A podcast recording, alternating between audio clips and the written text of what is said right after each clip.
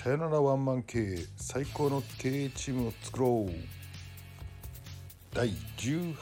回目になります。今日もゴールデンウィーク家からお届けいたします。えっとねこの録音してるんですけども実はですねテーマだけ決めてあとは全部即興ほぼほぼ一発撮りっていうやってるんで後から聞いたらうわ全然話がまとまってないなというようなことよくあるんですけれどもえー、っと今日はですねいろんな人から質問が来ておりましたここに答えようかなと思ってます。えー、っと質問のやり、ね、聞き方聞き方はいろいろあるんですけど、まあ、こういうことですね。いい社長とはどんな社長ですかとその見極め方を教えてくださいということでございます。これですね何って答えようかなと思ったんだけどもえー、っとねいい社長なんて一概には言えないこれが正解なんちゃうかなと思ってまして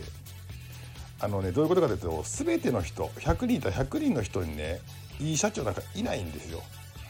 あの50人は好きだけど50人嫌いとかねことだったりするし78人好きだけど22人嫌いみたいな話だったりとか。私は好きだけどあの人は嫌いって言うてたとかね。だからね全ての人にねいい社長なんかないということなのでいい社長とはどんな社長なんですかって言ったらこう答えますね。今のあなたにとっていい社長ならそれがいい社長なんちゃうかと。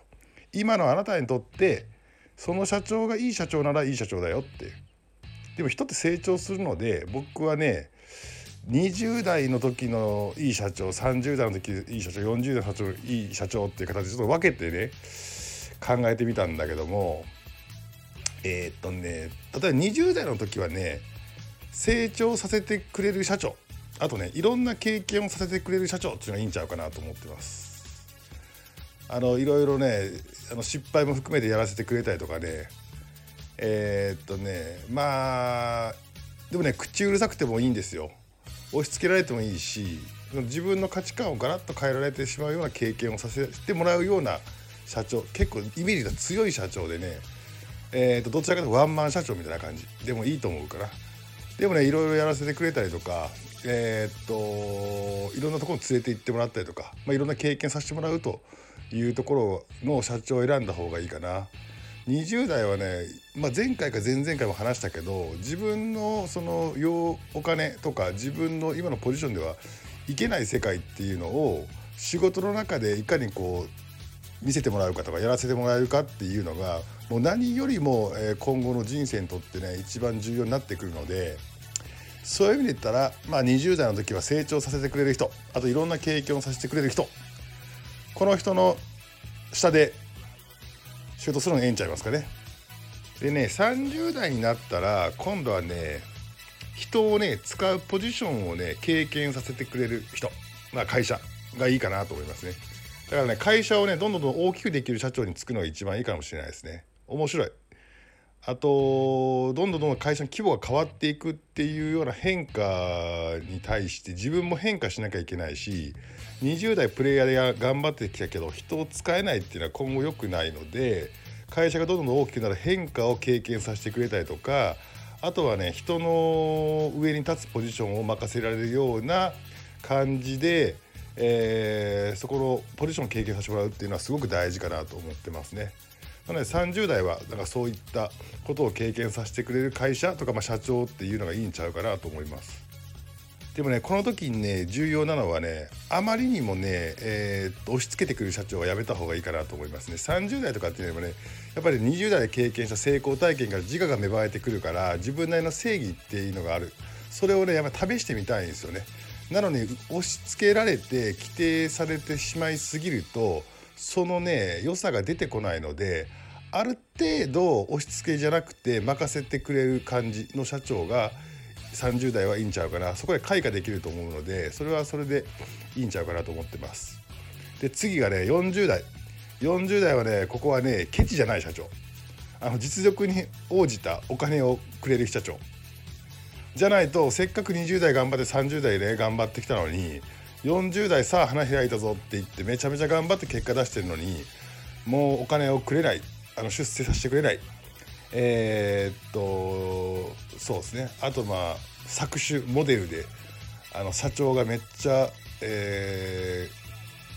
ー、搾取するっていう人にはつかない方がいいでしょうね。自分は実力あればですけど。なので40代に関してはまあケチじゃない社長かな。実力に見合ったお金をくれる人。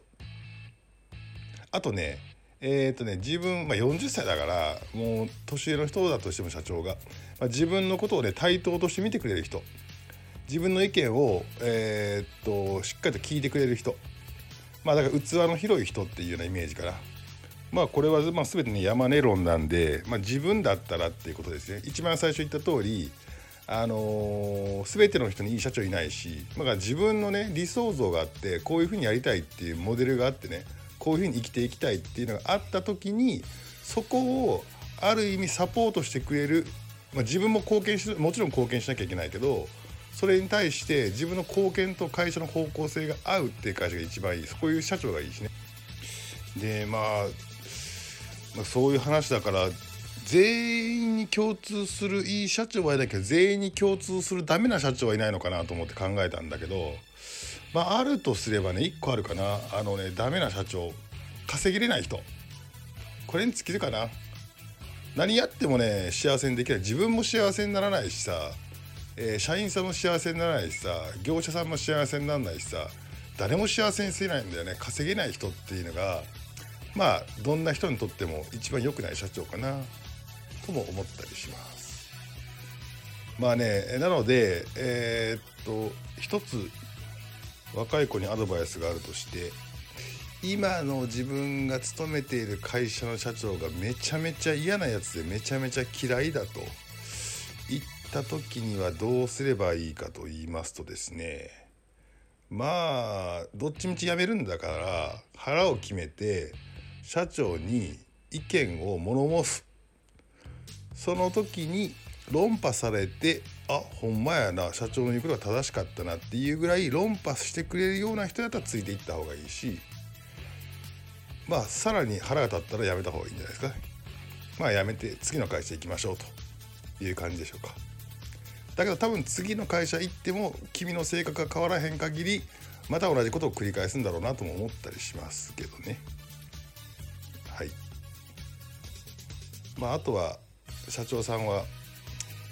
やめられないように頑張りましょうということでしょうか。今日7分48秒って結構短く収まりましたね。はい。そういった感じで、えーと、質問今日みたいな質問もレターの方でお待ちしております。よろしくお願いします。